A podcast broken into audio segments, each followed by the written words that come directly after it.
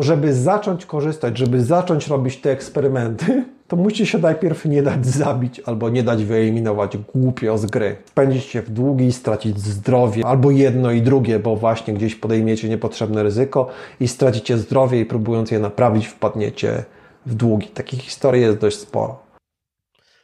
Cześć, ja nazywam się Dawid Straszak i mam przyjemność gościć Was 41 odcinku podcastu Charyzmatyczny, który powstaje po to, by udowodnić, że charyzmy można się nauczyć, ponieważ mitem jest to, że trzeba się z nią urodzić. A gościem dzisiejszego odcinka jest Igor Mróz, z którym będę rozmawiał na temat antykruchości. Razem z Igorem będziemy szukać odpowiedzi na takie pytania jak jak stawać się antykruchym, jak nie zginąć w trakcie kryzysu i jak wyjść z niego silniejszym – jak zachowywać zdrowy rozsądek w przygotowywaniu się na kryzys, żeby nie wyjść na wariata i dlaczego bycie ostrożnym nie jest cool. Igor Mróz to człowiek, o którym mówią skuteczny, ale trudny, przez wbudowany wykrywacz bzdur. Wzięty project manager z kilkunastoletnim doświadczeniem, właściciel firmy Zero Bullshit Management, człowiek wielu profesji i różnych doświadczeń, twórca bloga antifragile.pl. Igor e, był już gościem podcastu Charyzmatyczny i w 17 odcinku opowiadał o największych bzdurach zarządzania ludźmi. Ale zapraszam Was do wysłuchania tego, czym tym razem się ze mną podzielił. Miłego podcastu.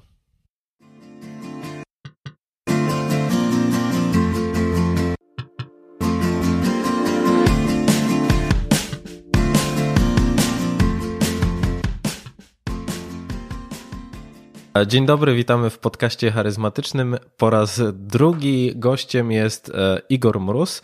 Igor Mróz, który jest e, kwintesencją i uosobieniem antykruchości, więc e, a zajmował się tym tematem zanim jeszcze było to modne, więc witam serdecznie w studiu. Cześć i czołem i w sumie już nie wiem co powiedzieć po takiej zapowiedzi. Trochę mi się łyso zrobiło.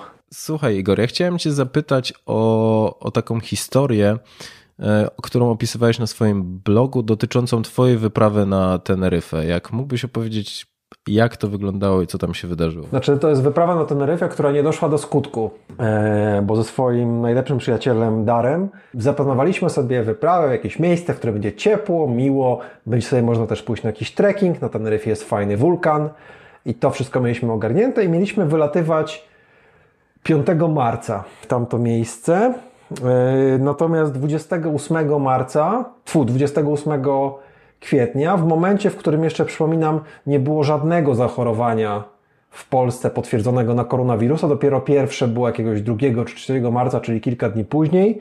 Myśmy w ten dzień, czyli 28 lutego, stwierdzili, że nie jedziemy na Teneryfę, podejmujemy decyzję, bo to był Ryanair, czyli że tracimy ponad 1000 zł za bilety i około 500 zł nie do odzyskania z rezerwacji. Nie jedziemy, bo widzimy taką słabą tendencję, jeśli chodzi o to, co się dzieje na świecie z koronawirusem. No i śmieszne, śmieszne. To też wyglądało tak, że wielu z naszych znajomych pukało się w głowę, mówiąc, a tam jakaś grypa w ogóle, no panikujecie, w Polsce nie ma żadnego objawu, tam w Hiszpanii wtedy były ze trzy przypadki i tak dalej. No i nie polecieliśmy. E, I, no i konkluzja jest taka, że mieliśmy wracać nastego, już nie pamiętam dokładnie którego, w sobotę marca i to był ostatni dzień, jak się okazało, kiedy w ogóle granice, do, granice w Polsce były otwarte. Jeszcze dostawaliśmy SMS od Ryanaira, że ten lot nasz był przekładany kilka razy. W końcu jakoś wieczorem zamiast przed południem wleciał i tak dalej. No i gdybyśmy tam polecieli, no to już zakładając, żebyśmy się nie zarazili i zakładając, żebyśmy nie trafili nigdzie do kwarantanny, to myślę, że to byłyby bardzo mało relaksowe wakacje, bardzo stresujące. Zamiast tego wybraliśmy się w Polsce do Zakopanego i spędziliśmy naprawdę świetny tydzień chodząc po naszych pięknych Tatrach.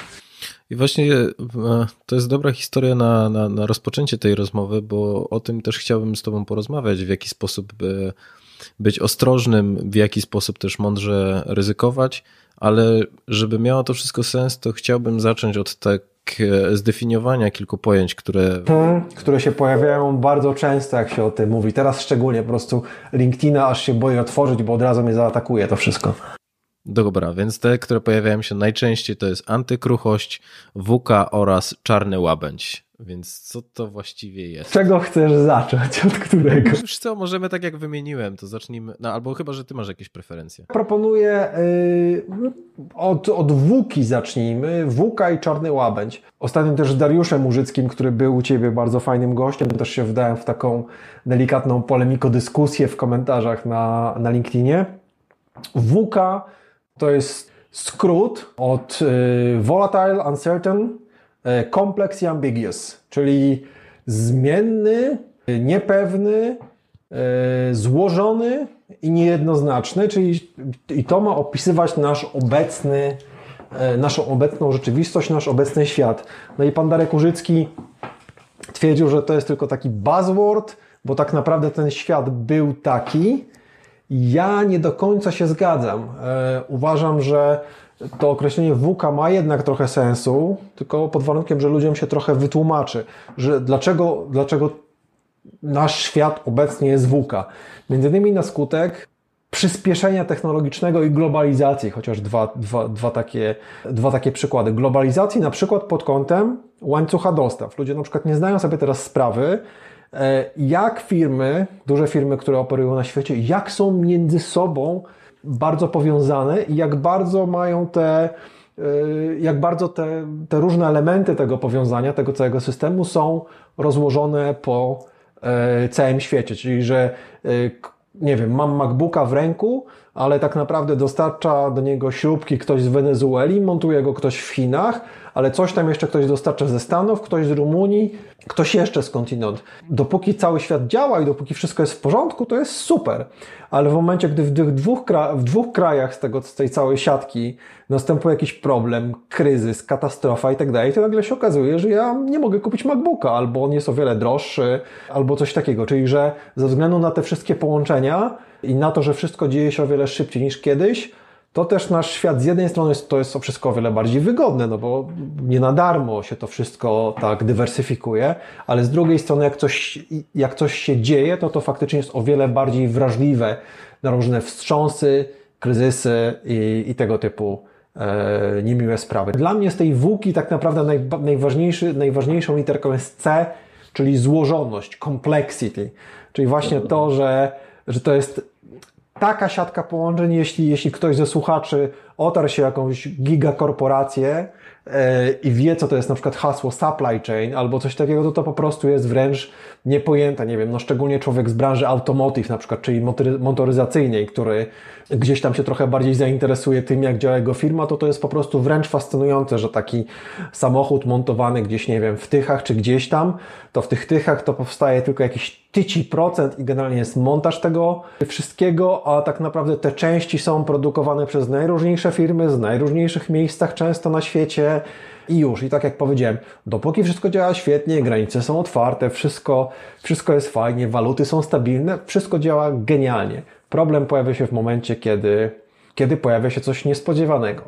Czyli czarny łabędź. Tak, czyli na przykład czarny łabędź, no i tutaj oczywiście warto by podać definicję. Ja się strasznie bronię przed podawaniem definicji, bo tu, jak już wszyscy słuchacze y, pewnie y, być może kojarzą, ci co y, rozmawiali, znaczy ci co może słuchali poprzedniego odcinka ze mną, prowadzę firmę Zero Bullshit Management i ja się tam zawsze śmieję, że jedną z rzeczy, której nienawidzę, która jest bullshitem, to jest skupianie się na bardzo precyzyjnych definicjach i później ludzie tłum, toczą akademicką dyskusję i widziałem takie akademickie dyskusje na LinkedInie, czy coś jest czarnym łabędziem? Słyszałem określenie szary nos- nosorożec, czarny łabędź. Nie, dla mnie to jest trochę głupie. Już zawijając do portu. Takie WUKA jest też wrażliwa na zwykłe wydarzenia. Takie jakieś zwykłe zawirowania. Natomiast przez, czarny, przez czarnego łabędzie ja osobiście e, jako też czytelnik i fan Nasima Taleba, który spopularyzował to pojęcie, no jednak uważam, że coś naprawdę dużego i naprawdę niespodziewanego. E, Co ma skalę, co ma zasięg e, ogólno, no przynajmniej ogólnokrajowy, e, ogólnoświatowy i trudny tak naprawdę do przewidzenia. Taki, taki, takie klasyczne przykłady czarnych łabędzi, no bo tak jest najprościej e, to zrozumieć, no to na przykład w skali szczególnie świata zachodniego to ataki z 11 września. W skali Polski, moim zdaniem na przykład taki, rzeczą, która nie jest tak podawana, ale, ale moim zdaniem jest, to jest Smoleńsk. Katastrofa smoleńska. Kompletnie nieprzewidywalne, kompletnie, a wpływ moim zdaniem, jaki mia, ma, ma szczególnie na, na taką społeczną świadomość, moim zdaniem ten to jest jedna z takich kategorycznych, znaczy jedna z takich głównych przyczyn tego takiego podziału, tej polaryzacji, która teraz nastąpiła w społeczeństwie polskim. Mniej więcej od tego momentu to się, to się bardzo mocno zaczęło, bo jedni e, nie wiem, żałują swoich bliskich, którzy tam zginęli i chcą ich jakoś uczcić i organizują miesięcznicę. Inni się z nich śmieją, to tamci się na nich wkurzają i tak dalej. I po prostu tych, tych, tych, tych problemów jest x. E, takie wydarzenia, których się nikt nie spodziewał, za bardzo i też skutki są często po prostu przerastają wyobrażenie, e, wyobrażenie ludzi. Nikt nie byłby w stanie tego sensownie, sensownie przewidzieć. No i wiesz co, tak sobie też pomyślałem o, o przykładzie takiej, takiej współzależności e, i, i kompleksowości naszego codziennego życia. Przykład z mojej poprzedniej pracy, gdzie e, zarządzałem takim e, procesem dostaw leków do, do szpitali do aptek. Mieliśmy taką sytuację, że zamówienia przechodziły faksem na drukarki, które były rozstawione u nas w firmie. Więc zanim zoptymalizowaliśmy to do tego, że, że były one w takiej wirtualnej wersji, to po prostu się drukowały. I pojawił się problem w pewnym momencie, kiedy drukarki były dwie, a o drugiej nie wiedzieliśmy. Więc, więc część zamówień po prostu była drukowana na jednej z, druk, z drukarek, o której nikt nie miał pojęcia. Problem pojawiał się wtedy, kiedy rzeczywiście te, te, te lekarstwa były kluczowe i dostawaliśmy jakieś bardzo pilne telefony ze strony klientów, że w Augsburgu do apteki nie został dostarczony lek na czas, a, a my tak naprawdę nie mieliśmy go nawet w systemie. Więc okazuje się, że kwestia tego, że ktoś kliknął Ctrl-P i wydrukował sobie arkusz Excela, więc poszedł do drukarki i wyrzucił wszystkie papiery do śmieci, e, mogły spowodować to, że, że takie rzeczy zostały pomijane. O ja pierdzielę. No. I jeszcze wracając do czarnych łabędzi na sekundę, to mhm. też przyszło mi do głowy, że warto podać anty, a czy antyprzykłady, bo słyszę na przykład, że jakieś spowolnienie na giełdzie albo jakieś tąpnięcie na giełdzie było czarnym łabędziem. No nie, bo takie to, są normalne rzeczy, które się dzieją na rynku od czasu do, od czasu, do czasu. Przychodzi kryzys, spada cena, rośnie cena i tak dalej. To, to, to, to, to jest taki business as usual. Natomiast czarnym łabędziem był krak w 2008 roku, bo to po pierwsze było bardzo trudne do przewidzenia, chociaż tam parę osób przewidziało ale to, tak jak na przykład to widać w świetnym filmie The Big Short, który bardzo polecam.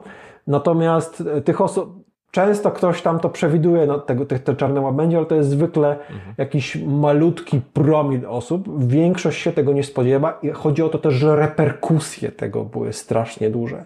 Bo my w Polsce trochę bagateli, powiem szczerze, my tak i tak naprawdę, to też jest taki komunikat może do słuchaczy, Teraz moim zdaniem idzie spory kryzys. Taki prawdziwy, który my odczujemy, bo myśmy w 2008 roku w Polsce kryzysu nie odczuli. Myśmy nawet dalej mieli wzrost gospodarczy w tym, e, w tym czasie. No i tu mogę wróżyć, dlaczego, jakie, jakie, to były, jakie to były przyczyny i tak dalej, i tak dalej. No ale taki jest fakt. Myśmy za bardzo po tyłku wtedy nie dostali, natomiast teraz, dos, teraz dostaniemy. Ale ten ten sam kryzys w wielu krajach sprawił w Stanach kupa ludzi straciła dom i stała się bankrutami absolutnymi, co ma, miało ogromny wpływ też na ich społeczeństwo.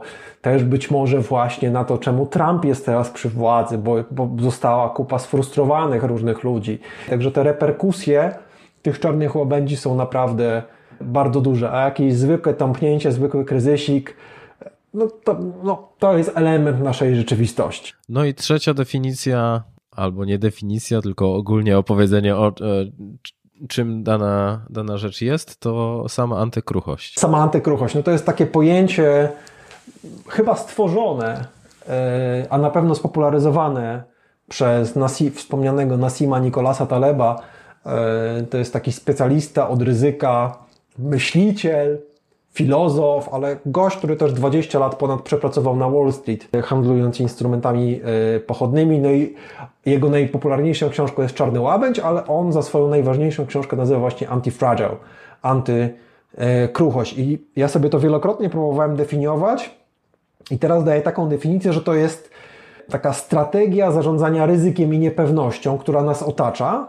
I ta strategia polega na tym, że my poświęcamy krótkoterminowe e, maksymalizację zysku, maksymalizację, maksymalizację efektywności, czasem nawet wygody, na rzecz tego, że długoterminowo będziemy bezpieczniejsi, a może nawet osiągniemy zysk o wiele większy niż jakbyśmy to w krótkim terminie na to cisnęli i maksymalizowali. To jest, czyli to jest taka strategia, sposób w jaki my podchodzimy do otaczającej nas niepewności, która właśnie między innymi wynika z tego, że od czasu do czasu jest czarny łabędź, że żyjemy w tym świecie WUKA, że nie jest wcale tak stabilnie, jak to było jeszcze trochę, trochę, trochę dawniej. No i w, jaki sposób się tego uczyć? Jak podchodzić do tej antykruchości, żeby ona nie była dla nas e, czymś niezwykłym?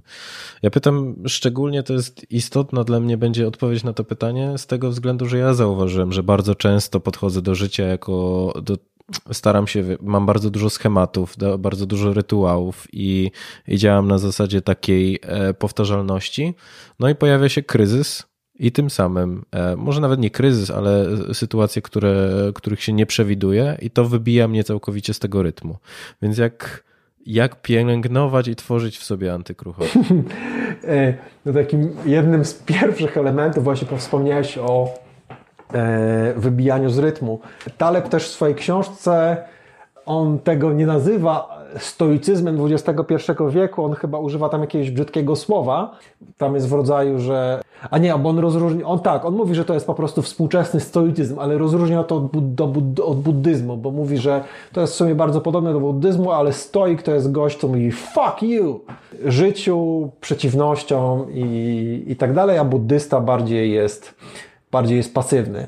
Zacząłbym, dlatego, dlatego o tym wspomniałem, zacząłbym od podejścia, od, od akceptacji w ogóle tego ryzyka, które nas otacza. Taleb bardzo dużo miejsca w swojej książce poświęca wytłumaczeniu tego, że my nie doceniamy, jak bardzo e, los, losowość, bo los to od razu się może sobie człowiek wyobrazić, w zależności od tego, w co wierzy, ale jakąś magiczną siłę, która z boku, e, z boku tu wkłada ręce i nami manipuluje. Nie. Jak bardzo od losowości e, zależy to, co się dzieje z naszym życiem, z gospodarką, e, ze wszystkim. I po prostu trzeba, to taki pierwszy krok, bym powiedział, to, to jest nauczyć się to po prostu rozumieć i akceptować, że tak po prostu jest. Chociażby na przykładzie tego koronawirusa, który teraz jest, to to jest trochę tam ludzie co chwilę wrzucają jakieś, wrzucają jakieś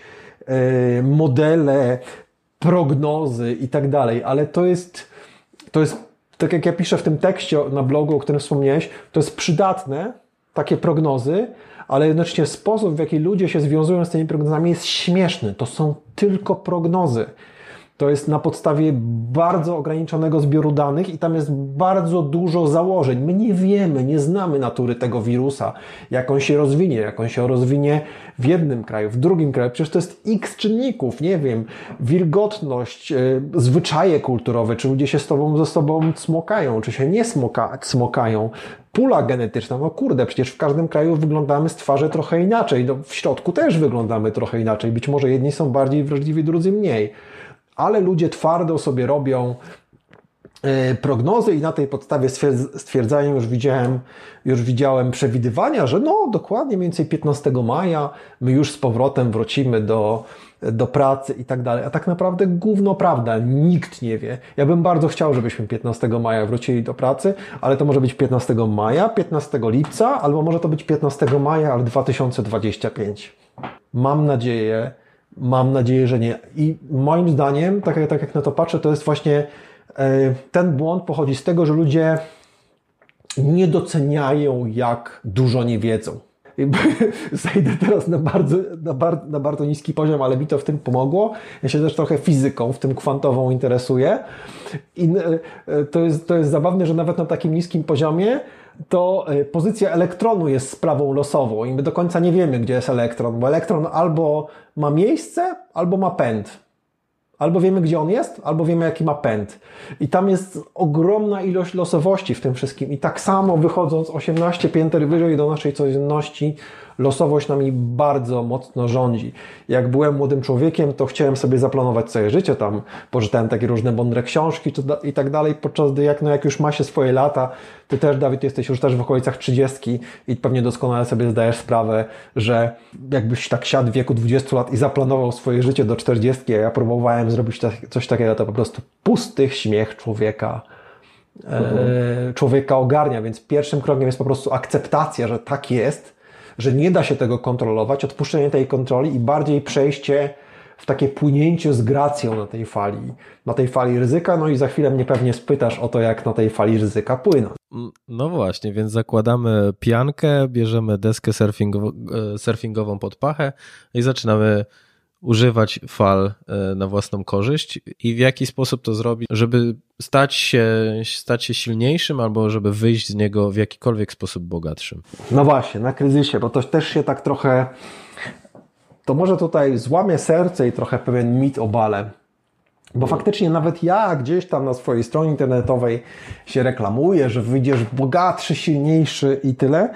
Powiem Ci szczerze, że chyba muszę to zmienić, bo tak jak sobie, sobie myślę, to Antykruchość to jest strategia na płynięcie z gracją na fali takiego codziennego ryzyka, tych codziennych, takich standardowych, małych kraków, małych krachów, małych kryzysów. Natomiast nie jest to coś, co ci zagwarantuje, bo nic ci nie zagwarantuje, tego, że ty wyjdziesz dużo silniejszy i dużo bogatszy z każdego takiego dużego kryzysu, jakimi teraz yy, przechodzimy. Natomiast powiedziałbym, że to jest coś, co ci da dużo większą szansę, że przynajmniej ten kryzys ci nie zatopi, a być może nawet wyjdziesz z niego, a przynajmniej być może wyjdzie z niego silniejszy. Także to tak na, na początek, żeby, żeby, żeby ludzie od razu nie, nie oczekiwali, że to jest jakaś magiczna strategia, która sprawi, że bam i będę trzy razy bogatszy po każdym kryzysie, czyli nic, tylko siedzę i czekam, aż się kryzys zdarzy. Wiesz co, no ktoś, bo to też jest taka romantyczna wizja, w którą chyba chcemy wierzyć, bo tak się zastanawiam, Aha. no cóż, Wielki Gatsby też e, zarabiał na, na, na kryzysie. My czasami jesteśmy uczeni, że w sytuacjach, w których pojawia się wielka zmiana, może też być dla niektórych wielką szansą. Ja się zgadzam z tym, jak, jak najbardziej, tylko że większość z nas nie ma możliwości zarobienia w ten sposób.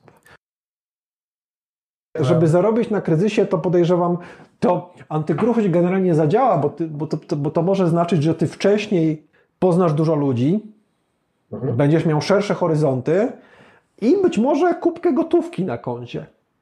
Tak. Nie? I to jest fajne pole wyjścia, żeby, żeby trochę, żeby, żeby trochę, trochę na tym, y, na tym y, kryzysie kryzysie zyskać. Ty, ty zdaje się, jakśmy wcześniej rozmawiali, mówili, że, że chciałeś w ogóle usłyszeć ode mnie parę takich, być może jako wstęp, parę podstawowych przykładów antykruchych zachowań.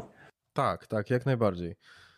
Y, ja sobie gdzieś tutaj coś takiego spisałem, y, bo jak prowadzę z ludźmi warto to antykruchości, to daję im taki test, na którym jest kilkanaście różnych zachowań i oni mają zaznaczyć, czy coś jest kruche, wytrzymałe, czyli takie, no okej, okay, w miarę bezpieczne, mhm. czy jest antykruche.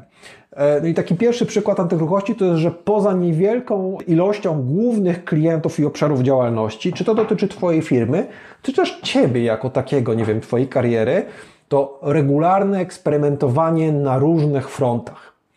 Eee, czyli Taleb pisze o czymś takim, mi się to bardzo podoba i uważam to za absolutny fundament całej strategii antykruchości. Mówi o czymś takim jak strategia sztangi sztangi, która jest nierówna. Czyli proszę sobie wyobrazić sztangę, tylko że z jednej strony na tą sztangę jest naładowane 5 kg, a z drugiej strony jest naładowane 60. No i ona w tym momencie będzie taka nierówna. I o co chodzi? Chodzi o to, że to, że w środku, tam gdzie jest średnio, to właściwie e, nie inwestujemy, nie próbujemy, nie, nie interesujemy się, że większość swoich, swoich dochodów, swoich wysiłków, przynajmniej do pewnego stopnia, warto przeznaczyć na takie bezpieczne obszary. Naszą, mhm. Nasz być może etat i tam się też kształcić, też być coraz lepszym, tam stać, tam stać bardzo mocno, ale jednocześnie ja zgodnie z zasadą Pareto 80 na 20 wziąłbym 20% mniej więcej naszych wysiłków, przeznaczał regularnie na próby, na dokształcanie się, na jakieś eksperymentowanie, być może jakiś mały biznesik na boku, brał te 20% i tam przeznaczał z takim podejściem, że to są eksperymenty. Czyli eksperyment, jak sami wszyscy wiemy, czym się może skończyć? Fiaskiem. Fiaskiem, dokładnie. I to po, powinniśmy mieć z tyłu głowy, to też jest kolejna bariera psychologiczna. To jest zupełnie normalne, że pewne eksperymenty z, ta, z tamtego obszaru się skończą fiaskiem. Czasami to fiasko to nie będzie e, takie fiasko sensu stricte, czyli że wszystko wybuchnie, no ale na przykład otworzysz swój podcast, to może być taki eksperyment, albo zaczniesz pisać bloga, albo zaczniesz mieć jakiś swój biznesik na boku. No ale e, fiaskiem też w tym przypadku może być to, że ty to robisz na przykład 3 lata, ładując to jednak trochę swojego czasu i być może trochę pieniędzy, ale to no jakoś tam se wszędzie. To moim zdaniem to też jest nieudany eksperyment. Sztanga zakłada, że te 20%, które my w tamto ładujemy, to będzie coś, co ci się bardzo mocno potencjalnie zwróci, czyli główny nasz, główny nasz obszar działalności, który nam daje bezpieczeństwo i stabilność, a oprócz tego eksperymentowanie do boku, szukając jakichś fajnych rzeczy, które nam zażrą, spodobają się, dadzą platformę do czegoś nowego, innego. Taleb daje bardzo fajny przykład takiego słowa, które to jest już chyba trochę zapomniane, synekura. Synekura, kojarzysz co jest synekura? Nie, ani trochę, no zdziwiłem się mocno. Taka bezpieczna posadka. Podaję przykład y, Balzaka i Einstein, Einsteina, którzy realizując się gdzieś po godzinach, no, e, Balzac pisząc, pisząc, będąc pisarzem, a Einstein, no wiadomo, będąc super fizykiem teoretycznym, oni, oni w ciągu dnia, Balzac chyba w jakimś biurze miał, a Einstein, akurat właśnie jestem też w trakcie lektury a propos fizyki kwantowej, e, miał pracę w szwajcarskim biurze patentowym. Od 9 do 17 siedział, przeglądał patenty i je zatwierdzał, a po tym zajmował się tymi swoimi przemyśleniami fizycznymi e, i też nawet jak tam sam przyznawał w jakichś listach, to nawet było dla niego lepsze niż jakby był e, na jakiejś uczelni, na którą go nie chcieli przyjąć początkowo, bo stwierdził, że tam to byłby mm, ujęty w te wszystkie karby, wiesz, musiałby cytować. Ja kiedyś miałem podejście do doktoratu i się dowiedziałem, że to tak naprawdę jest niewolnictwo, bo yy, moje pole do popisu byłoby bardzo nikłe, głównie musiałbym się zająć cytowaniem wszystkich różnych profesorów, e, którzy byliby na mojej obronie. I Einstein miałby podobnie. Natomiast dzięki temu miał dużo wolności, miał przychody całkiem niezłe z tej posady i w związku z tym nie musiał się martwić o to, co włoży do garnka, e, czy Balzak nie musiał się o to samo martwić, bo wiadomo, że dojście do tego, kiedy możesz żyć z tego, że jesteś fizykiem teoretycznym albo z tego, że jesteś pisarzem, to się nie dzieje z dnia na dzień. E, to tylko nieliczni producenci, tacy jak Remigiusz Mus, bo Remigiusz Mus nie jest pisarzem, on jest producentem e, tego wszystkiego. Tak jak Andrzej Pilipiuk na przykład, oni nie piszą, oni nie produkują. To nieliczni tego typu autorzy są w stanie zarabiać relatywnie szybko. Cała reszta musi dość długo na to poczekać. Wiesz co, to jest bardzo, bardzo bliska mojemu sercu strategia, bo wydaje mi się, że często gdzieś tam słyszy się głosy na zasadzie zaryzykuj, że albo wszystko, albo nic. Jeżeli czujesz, że to jest coś dla, dla ciebie, to... Tak, że, że, że częściowo tak, natomiast też zależy w jakiej jesteś sytuacji w życiu. Mhm. Jeśli masz 22 lata i nie masz niczego, spoko. Nie? Natomiast jeśli już nie wiem, masz trzydziestkę na kartku, trochę stabilności by się w życiu przydało, być może jakaś rodzina, coś tam, albo trochę osiągnąłeś, albo już jesteś mini przedsiębiorcą, zatrudniasz pięć osób, to robienie wszystko albo nic jest, mówiąc krótko, debilne. Dokładnie, dlatego mam wrażenie, że to też jest mocno związane z rodzajem e, jakby osobowości, którą posiadamy, czyli nie każdy jest w ogóle w stanie podjąć takie ryzyko, bo po prostu tego nie wytrzyma psychicznie. Więc fajnie, że wspominasz o tym takim stopniowaniu sobie tego ryzyka. Tej bezpiecznej przystani. E, inny przykład, który ja tutaj mam, to jest właśnie dywers- w ramach nawet tych bezpiecznych 80%, to jest dywersyfikacja. E, kilka głównych obszarów, kilka głównych klientów i tak dalej, bo ja znam przykłady firm, które żyły świetnie, genialnie, mając świetną relację z jednym klientem, ale to jest strasznie kruche. Strasznie kruche, bo wystarczy jedna decyzja biznesowa, przenosimy jednak biznes do Indii, albo my sami mamy problem. E, I coś tam, i tracisz nagle klienta, który jest, e, który wiesz, który, bez którego nie przeżyjesz. E, kiedyś na takim meetupie we Wrocławiu usłyszałem, była taka dziewczyna, nie pamiętam jej nazwiska, i ona zajmowała się, zdaje się, jakieś kreatywne zabawki produkowała, a wypowiadała się na temat zarządzania w IT i bardzo sensownie się wypowiadała na temat. Ja z nią porozmawiałem, mówię, kurczę, o co chodzi, nie? Ona mówi, że miała swój software house, ale tak się mówi w software house'ach, czyli w takich firmach, które odsprzedają innym programistów albo całe zespoły programistów, że przeciętny software house jest trzy niezapłacone e, faktury klienta od bankructwa. Tak się dzieje, jeśli nie masz zdywersyfikowanych klientów, czyli że jeśli masz software house rozmiaru, rozmiaru 50 osób, ale i 70% waszych waszych przychodów jest od jednego klienta. To to ładnie tak wygląda. Może nawet nie trzy, tylko dwie niezapłacone faktury, bo ty musisz ludziom zapłacić, bo masz z nimi umowę o pracę, a klient ci nie zapłacił i, i powodzenia. Ale jeśli w ramach tych 50 osób miałbyś to rozdystrybuowane po, nie wiem, po sześciu klientach, to jest już to o wiele, o wiele e, bardziej bezpieczne, zdecydowanie mniej kruche. I wtedy te pozostałe 20% może zainwestować w jakieś nietypowe działania. Nie wiem, poszukanie klientów na rynku japońskim, cokolwiek, cokolwiek innego, coś od czapy, coś, co być może da Ci niesamowitą przewagę konkurencyjną. A czy masz jakieś przykłady y, tak typowo z życia prywatnego, antykruchości? No dobrze, bo teraz mówiliśmy o tym, co można zyskać. Natomiast też dużym elementem i bardzo ważnym antykruchości jest to, żeby się nie dać zabić. I to też, to też ja zastosowałem, nie wyjeżdżając na Teneryfę. Nie to, że bałem się śmierci albo czegoś takiego.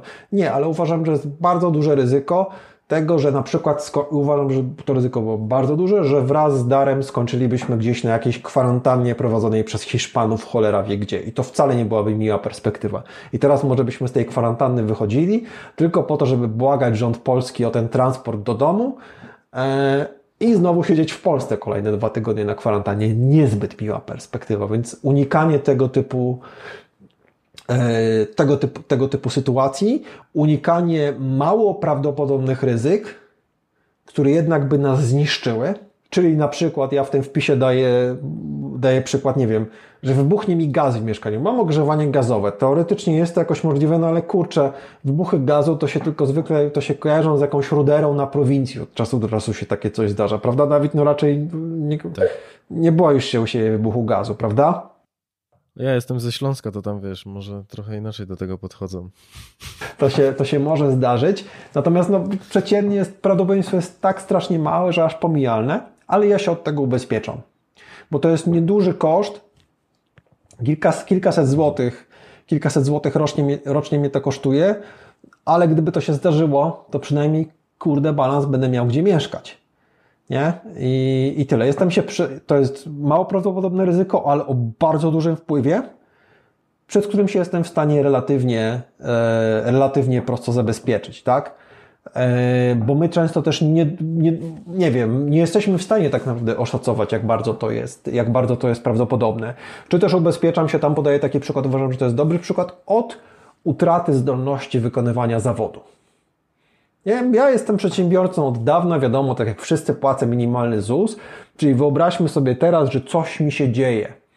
Idę, otwierają kraj z powrotem, otwierają siłownię, ja idę na crossfit, spadam z jakiegoś boksu i łamię sobie kręgosłup. Jestem sparaliżowany. No i co? Dostaję od ZUS-u 700 zł renty. Fajna mam, mam w tym momencie 38 lat na karku, fajna perspektywa do końca życia. Mało prawdopodobne, ale jest to prawdopodobne. W związku z tym ubezpieczam się od właśnie takiej sytuacji. W tym momencie dostałbym, myślę, że na 2-3 mieszkania, takie nieduże, nie w dużym mieście, ale sensowne mogłoby mi w tym momencie wystarczyć, jakby, jakby mi się takie coś zdarzyło. I jasne, to nie byłoby wesołe życie, będąc sparaliżowanym, ale ciągnąc dochody z tego dodatkowe, byłbym pewnie w stanie, byłoby mnie stać na rehabilitanta, na jakąś, na jakąś taką osobę. Śpię spokojnie dzięki temu, czyli zabezpieczanie się przed takimi rzeczami, bo często nie doceniamy, jak jednak one, że one się faktycznie mogą zdarzyć. A z drugiej strony Taleb tam bardzo mocno mówi o tym, żeby nie podejmować, i to może być kontrowersyjne, nie podejmować niepotrzebnego ryzyka. I on jako niepotrzebne ryzyko y, bardzo mocno punktuje takie zachłyśnięcie się, coś co on nazywa neomanią. Czyli my współcześnie, zresztą to wielokrotnie w historii ludzkości było tak, że jak było takie przyspieszenie naukowo-techniczne, to ludzkość się zachwystuje swoją wszechmocą że my teraz możemy wszystko, wiesz, jest kupa suplementów, operacji, wszystko sobie możesz poprawić, nowe technologie i tak dalej, i tak dalej, i tak dalej, i tak dalej. A Taleb bardzo fajnie zwraca uwagę na to i on, on mówi o tym z angielska, że absence of evidence is not the evidence of absence. Mówi to w kontekście dowodów na e, niekorzystne działanie, czyli że, że to, że nie ma dowodów, na to, że coś działa niekorzystnie. Nie mam dowodów, nie? Mam swój telefon, przykład losowy, leżał akurat pod ręką. Mhm. Mam swój telefon i to, że nie ma dowodów na to, że on działa niekorzystnie na coś, to nie jest niekwestionowanym dowodem, że on faktycznie nie działa niekorzystnie. Kumasz o co mi chodzi? Tak jest, czyli jak z e-papierosami. Nie, na razie nie udowodniliśmy w żaden sposób, że są szkodliwe, ale nie wiemy, czy za 10-15 lat ludzie nie będą mieli konsekwencji. Takie tutaj przykłady życia codziennego azbest, który jeszcze w zeszłym roku chyba mój, mój ojciec ściągał z domku letniskowego, który, który zbudowanego przez dziadków. Zresztą ja ten domek pomagałem budować i sam te płyty azbestowe razem z dziadkiem, jak byłem szczeniakiem, wciągałem na górę azbest, cudowny, wytrzymały, lekki materiał, bach rakotwórczy. Bach wymieniamy dachy z azbestu. A przez chyba przez kilkadziesiąt lat to był po prostu, o mój Boże, cud. Są jakieś filmy z lat 60., bo pestycydy i te wszystkie rzeczy to, to, to jest wszystko kwestia odkryć już po II wojnie światowej. Są jakieś filmy z lat 60., gdzie dzieci opryskują normalnie z takiej opryskarki za pomocą DDT, za pomocą pestycydów że to jest takie cudowne i nic się tym dzieciom nie dzieje i tak dalej. Podczas gdy później się okazało, że tym dzieciom e, wszystkie możli każdy możliwy rak i prawie że trzecia noga im rośnie. Czyli żeby nie rzucać się na wszystko, na każdą nowość, każde coś, co można sobie zrobić, bo to może powodować dużo ryzyka, o którym, o którym nie wiemy. I tu na przykład rzucę taki kontrowersyjny przykład i od razu mówię, że ja nie mam zdania na ten temat, za mało czytałem, ale jest teraz taki kontrowersyjny przykład 5G. Ludzie, którzy są przeciwni 5G, to jak się wejdzie na ich stronę, to tam prawie że od razu y, dwa banery dalej, czy dwa kliknięcia dalej jest to, że rządzą nami reptylianie. E, ale z drugiej strony, tak naprawdę my nie wiemy, jak to działa. Nie ma na ten temat za, bardzo, za, bardzo, wiarygodnych, za bardzo wiarygodnych badań. Zresztą Taleb też bardzo fajnie, bardzo fajnie pokazuje i rzuca często takie hasło skin in the game, czyli jak patrzysz na działanie jakiegoś eksperta, dyrektora, jakiejś agendy albo kogoś takiego, to patrz, jaki oni mają w tym interes. I, I, bardzo, fajnie, bardzo fajnie pokazuje, że różne agendy, różne magazyny, organizacje pozarządowe i tak dalej, które, na przykład coś certyfikują, badają i tak dalej, są często sponsorowane przez firmy, które coś, co coś produkują. Czyli nie bardzo im się opłaca znaleźć, że coś jest niefajne. Więc gdybym ja miał mieć wybudowany na swoim dachu maszt 5G, to bym raczej był niezainteresowany tym.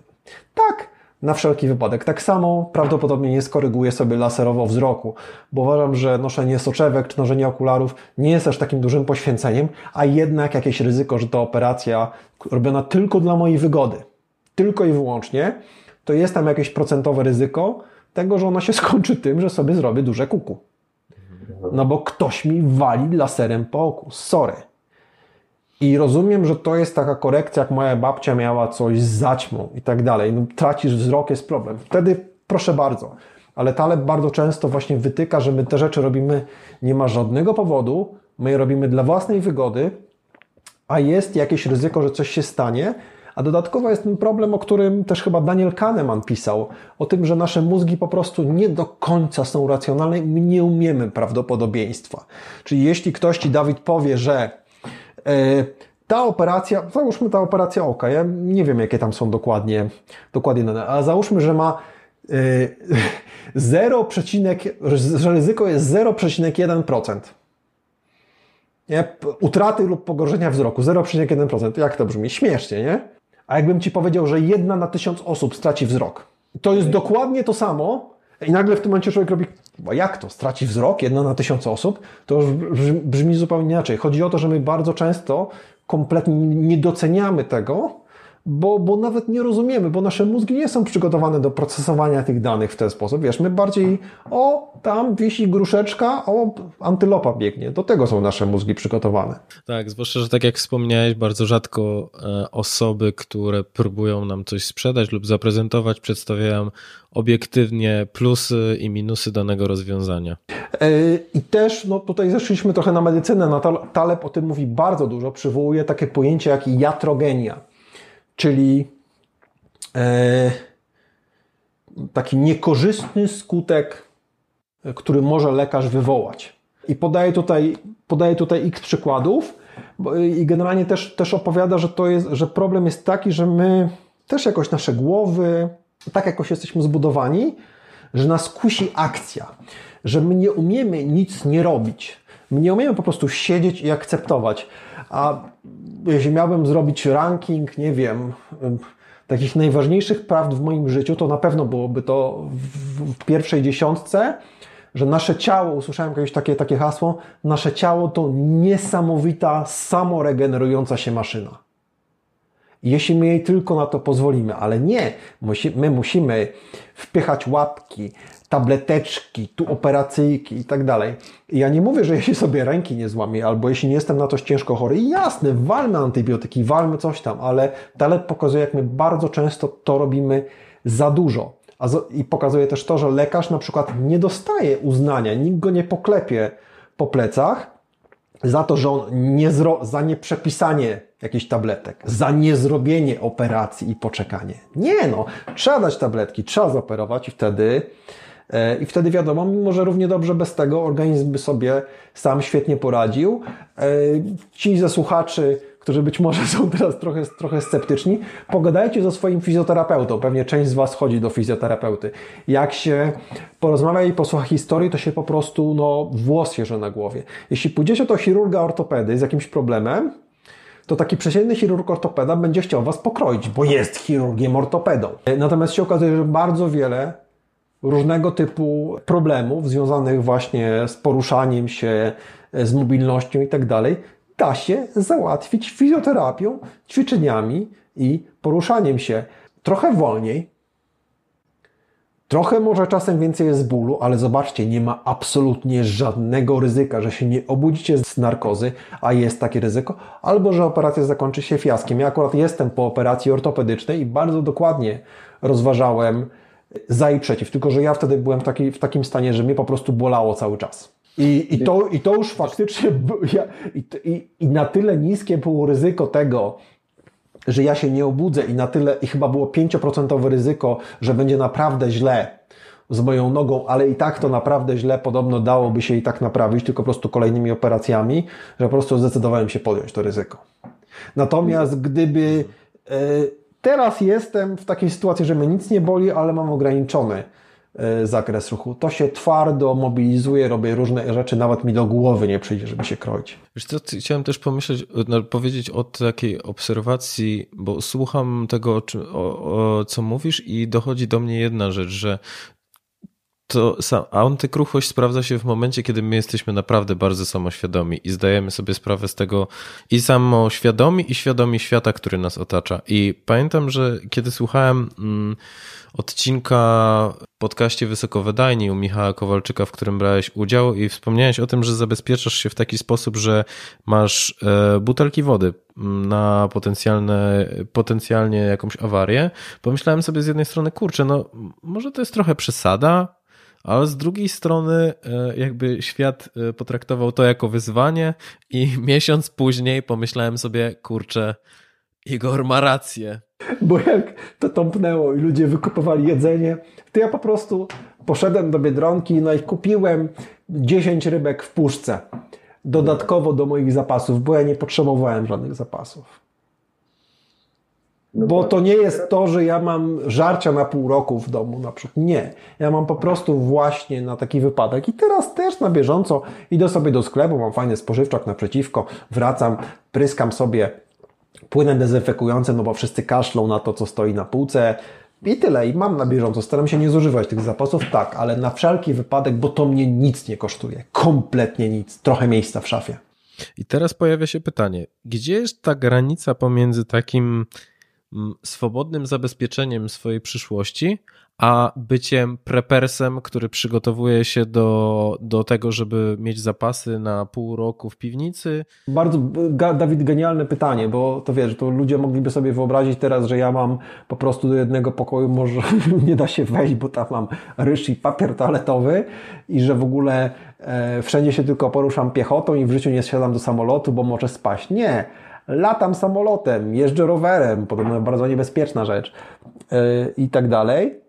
Natomiast akurat motocykla sobie z tego powodu nie kupiłem, yy, bo stwierdziłem, że jednak ryzyko, że się zabije jest, yy, jest dość spore. ta granica, jak ją znaleźć, nie wiem. Zdrowy rozsądek, ja, moim jedną z takich rzeczy, o której wielokrotnie myślę w życiu, to jest jak znaleźć zdrowy balans. I ten zdrowy balans, moim zdaniem, znajduje się metodą chyba prób i błędów i dobrych relacji ze znajomymi. Jeśli masz dobre relacje z bliskimi osobami, to one ci trochę podpowiedzą, kiedy ty przesadzasz w którąś stronę. Ja też miałem takie okresy, kiedy przesadzałem.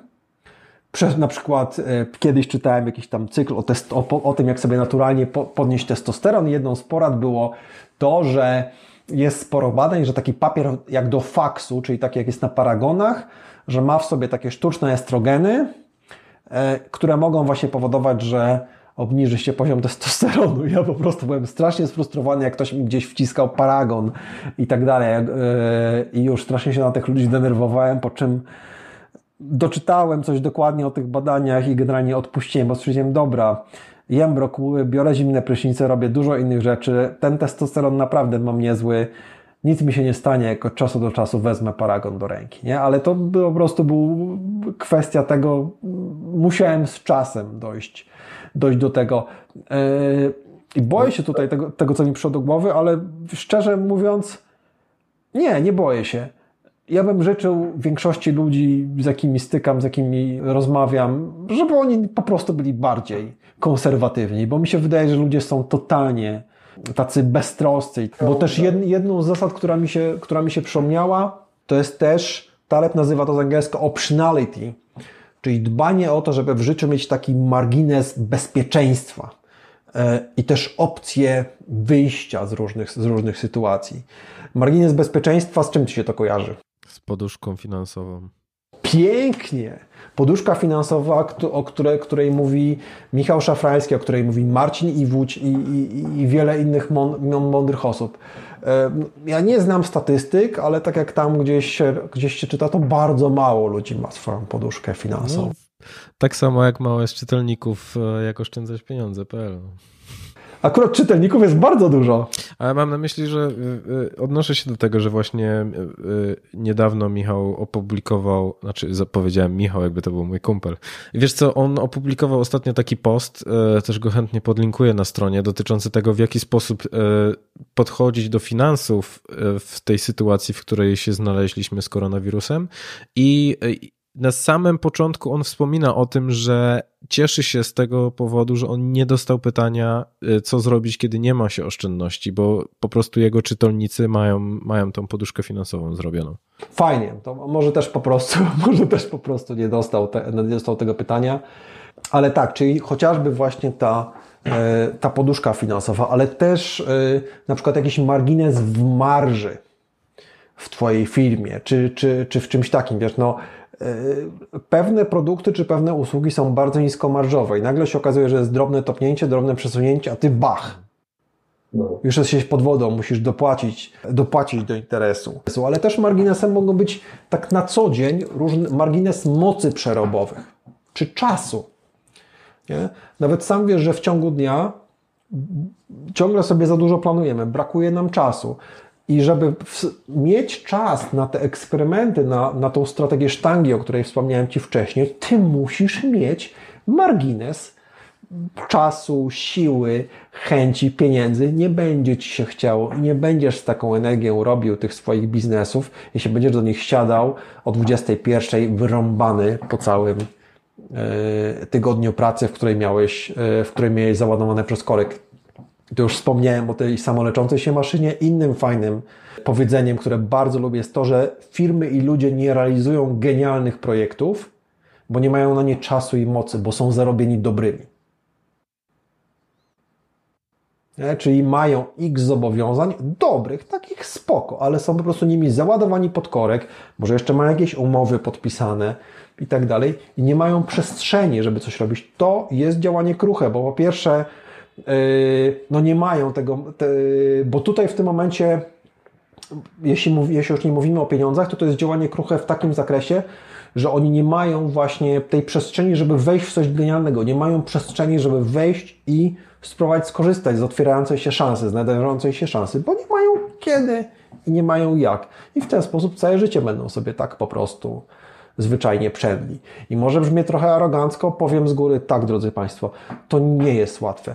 To wymaga odpuszczenia, to wymaga odpuszczenia maksymalizacji też, też, też pewnych rzeczy, ale w, wspomniałem na samym początku, że to jest strategia, która fajnie się sprawdza w długim terminie. W krótkim trzeba pewne rzeczy, pewne średnie projekty, po prostu zwyczajnie odpuścić i trochę odłożyć pieniędzy, być może na jakąś poduszkę finansową, trochę lepiej pomyśleć nad, nad budowaniem swojej marży, nad takimi rzeczami, a nie kupować sobie od razu Forda Mustanga, bo Michał Szafrański tak zrobił. Tylko większości z nas nie jest coś na tego Forda Mustanga. No właśnie, dochodzimy też powoli do tego tematu bycia ostrożnym i przezornym. Jasno zaznaczyłeś u siebie we wpisie na blogu, że bycie ostrożnym nie jest cool.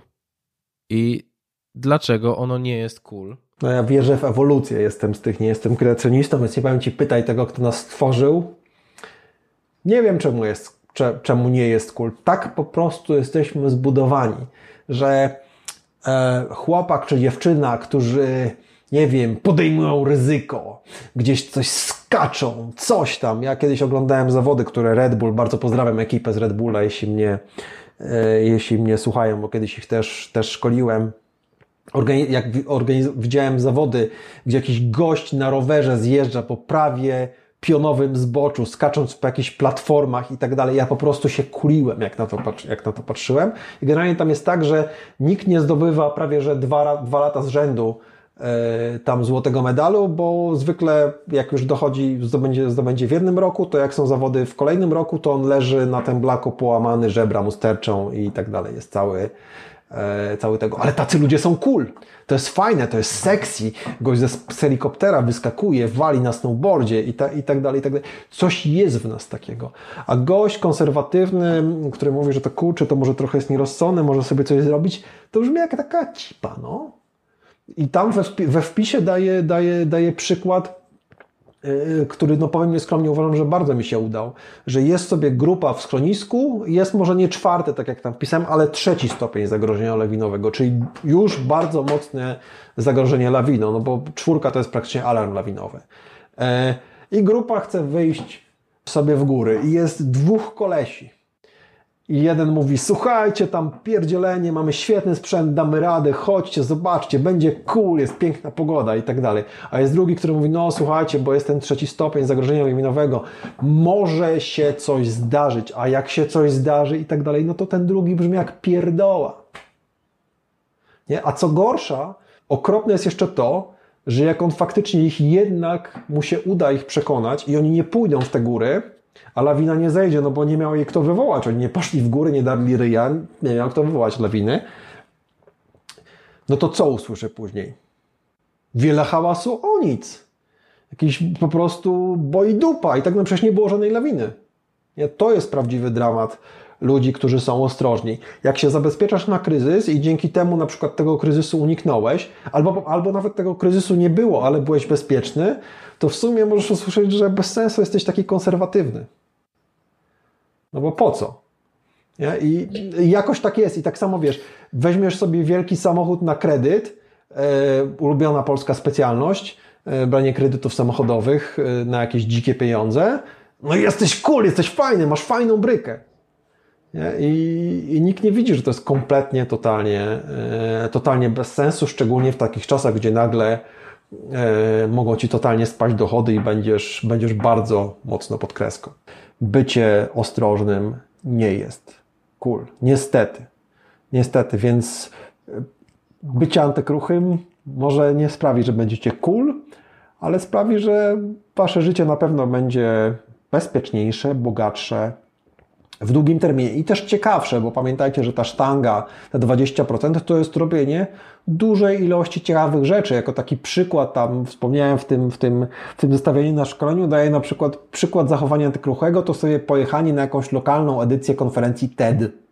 To jest stricte działanie antykruche, bo to jest wystawienie się na wzięcie tego naszego marginesu czasu, czyli nie jesteśmy zarobieni, mamy czas na to, wzięcie tego marginesu czasu i przeznaczenie, po prostu zagranie na loterii, co tam się wydarzy. Bo możecie pojechać, może się okazać, tak jak ostatnio byłem na TEDx Rakowicka w Krakowie, ja pierdzielę, wyszedłem chyba po dwóch godzinach, no totalny smut. W przeciwieństwie na przykład do TEDx Kazimierz, na który poszedłem yy, rok wcześniej po prostu byłem zachwycony. Paru mówców bardzo fajnie mi zainspirowało, ale też ludzie, z którymi pogadałem w kuluarach. Z paroma osobami mam kontakt do dzisiaj i to było naprawdę jedno z fajniejszych wydarzeń w moim życiu. Ale tak jak tutaj wspomniałem, totalna losowość, wystawianie się na coś zupełnie nowego, e, bo też jedną z takich elementów, e, jednym z takich elementów ważnych budowania kapitału nie, nie, nie jest też taki bloger rozwojowy, który był blogerem rozwojowym jeszcze zanim wszyscy zostali blogerami rozwojowymi, Aleks Barszczewski, nie wiem czy kojarzysz. Alex kiedyś podał taki wzór na Twoją, e, na wartość osobistą. I to były, um, zdaje się, nie chcę, nie wiem czy teraz nie przekręcę, ale to były Twoje umiejętności razy umiejętność sprzedania się, razy Twoje kontakty. I to bardzo, to, ten, ten wzór jest absolutnie genialny. Bo to jest tak, możesz być super cudowny, ale nie mieć żadnych kontaktów i nie umieć się sprzedać. No to jesteś tylko jakąś, może jesteś cudowny na 10, ale to jest tylko 10. Ale jak już się umiesz trochę sprzedać i masz jeszcze trochę kontaktów, e, no to już, je, to już jest super. I dla mnie właśnie to nawiązywanie nowych kontaktów, nawiązywanie nowych relacji e, jest takie wystawianie się na to, żeby, żeby, żeby, żeby, żeby coś takiego zrobić i, i tyle. Jest też bardzo ważnym elementem tych 20% sztangi. No, żeby nie szukać daleko, pewien kompletnie nieznany podcaster początkujący e, z Wrocławia, jakiś czas temu, kiedyś tam żeśmy się zgadali, żeby coś o Zero Bullshit Management, jakieś takie rzeczy. Poznałem tego podcastera, nazywał się Dawid Straszak, okazał się, kurczę, naprawdę fajnym gościem. Można powiedzieć, że trochęśmy się zakumplowali i teraz współpracujemy w jednej firmie, z, z której to współpracy jestem bardzo zadowolony. Gdybym, stwierdził, gdybym wtedy stwierdził, że kurczę, nie jestem zarobiony, nie mam czasu w ogóle, bez sensu, nie, a w ogóle to się nie opłaca, bo nikt go nie zna. Byłeś wtedy przecież o wiele, o wiele dalej to nic by z tego nie było. Nie siedzielibyśmy pewnie teraz tutaj i nie rozmawiali jeszcze. No, piękna historia. A wszystko zaczęło się na blogu króliczekdoświadczalny.pl po... który teraz się nazywa chyba Fearless. Bardzo serdecznie pozdrawiamy Asię. A to wszystko zdarzyło się dlatego, że ja w ogóle postanowiłem zostać od czapy blogerem. Jakbyś miał powiedzieć o jednej rzeczy, które, którą słuchacze mogą zrobić już, już dziś, żeby zacząć pracować nad swoją antykruchością, to co byś im polecił? Taką najpierwszą, najpierwszą.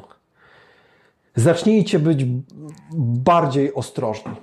Bo żeby zacząć korzystać, żeby zacząć robić te eksperymenty, to musicie się najpierw, najpierw nie dać zabić albo nie dać wyeliminować głupio z gry wpędzić się w długi, stracić zdrowie, zrobić różne takie rzeczy. Nie? Albo jedno i drugie, bo właśnie gdzieś podejmiecie niepotrzebne ryzyko i stracicie zdrowie i próbując je naprawić, wpadniecie w długi. Takich historii jest dość sporo. Nie? Więc po prostu zacznijcie być bardziej, bardziej ostrożni. Wiesz co, ja jeszcze dodam od siebie tutaj, ponieważ w momencie, kiedy ja zacząłem być bardziej ostrożnym, e, czyli właśnie zadbałem o kwestie związane z poduszką finansową, o dywersyfikację umiejętności pod względem jakby posiadania więcej niżeli jednego zawodu. I to wszystko też wpływa na to, że ja po prostu czuję się bardziej swobodnie i bardziej pewny siebie, e, raczej może inaczej, e, na pewno nie boję się jutra a to daje wielką motywację do dalszych działań. Lepiej sobie radzisz ze stresem w tym momencie, nie? Coś się dzieje nie, niespodziewanego i ty po prostu lepiej na to reagujesz. Jedną z rzeczy, którą on też tam radzi, jest chociażby dieta informacyjna. E, ja trzymałem w miarę mocną dietę informacyjną, od kiedy o niej przeczytałem u Tima Ferrisa, czyli że Tim Ferris bardzo fajnie mówił, że on praktycznie nie czyta wiadomości. Bo jak się coś zdarzy naprawdę ważnego, to mój znajomi powiedzą, Natomiast no, przyznam się bez bicia, że jak się zaczął ten koronawirus już tak na serio, jeszcze jak byliśmy z kumplem tym zakopanem, no to ja zacząłem śledzić wykop, e, bo wykop jest takim fajnym serwisem, w którym ludzie z różnych, z różnych miejsc tam ci wrzucą różne rzeczy i, i, i nie tylko. I tak się trochę do tego przestałem, ale już parę dni temu z tego zrezygnowałem. Tam powiedzmy raz na półtora dnia, czy może coś w radio usłyszę, no patrzę w jakim kierunku to się rozwija, no bo to jest jednak istotne, ale nie siedzę i tego nie siedzę, nie śledzę na cały czas, bo, bo to się może po prostu skończyć paranoją. Zaczynasz, wiesz, oddychać szybciej, martwić się, mówisz, kurde, faktycznie, wszyscy zginiemy, Jezu, coraz więcej ludzi, no bo w momencie, w którym my rozmawiamy, jest 27 marca, to my dalej jesteśmy na, w trendzie wznoszącym. Nie wiadomo, kiedy on się zatrzyma, nie? I możesz się wkręcić w takie myślenie, Jezu, co będzie, co będzie z gospodarką. I, i, i tyle, bo też a propos nawiązując do tej ostrożności, to te, też dzisiaj, bo akurat jestem świeżo po warsztacie, ludzie nie doceniają wpływu, który może być. Ja bym się bardzo chciał mylić, ale to jest właśnie ta zdrowa paranoja na to, na to jaki to może mieć na naszą gospodarkę. Niektórym się wydaje, że po prostu przetrwamy, posiedzimy sobie dwa miesiące w domu, e, wszystko się otworzy i nagle będzie business as usual, tak jak było. Nie biorą kompletnie pod uwagę tych wszystkich zerwanych łańcuchów dostaw, też tego, że ludzie po prostu część potraci pracę, bo będzie miało mniej pieniędzy, będzie się bardziej bało. Więc wszystkie te restauracje i tak dalej nie zaczną mieć, nie będą znowu z powrotem pełne, nie będą miały znowu takich obrotów. Wszystkie te sklepy nie będą miały tyle samo klientów, bo ludzi będzie mniej, ludzie będą mniej chętni do wydawania, będą mieli mniej tych pieniędzy, będzie mniej pieniędzy w gospodarce, będzie to miało bardzo dużo wpływu. Czeka nas na bank. Mam nadzieję, że nie aż tak dużo, ale spowolnienie. A wielu ludzi właśnie e, podchodzi do tego totalnie beztrosko. Im się wydaje, że posiedzimy sobie chwilę, będą, są korona wakacje, korona wakacje się skończą i wrócimy i będzie tak samo. Nie będzie. I lepiej być na to gotowym. Chciałem Cię też podpytać o właśnie o kwestię związaną z warsztatami z antykruchości, bo jesteś jedyną osobą, e, która, która prowadzi takie warsztaty i dla kogo one są? Czyli jacy ludzie znajdą tam coś dla siebie? Wiesz co? Y, ja je stworzyłem, to jest też przykład działania antykruchego, bo ja sobie piszę bloga antifragile.pl y, i to nigdy nie było z myślą o tym, żeby tam coś na tym zarabiać i tak dalej. I to jest właśnie ta sztanga, te 20% tej sztangi, tak właściwy eksperyment, bardziej dla zabawy, dla, dla tego, żeby się samemu rozwijać. A zgłosiła się do mnie firma i yy, to już chyba prawie dwa lata temu.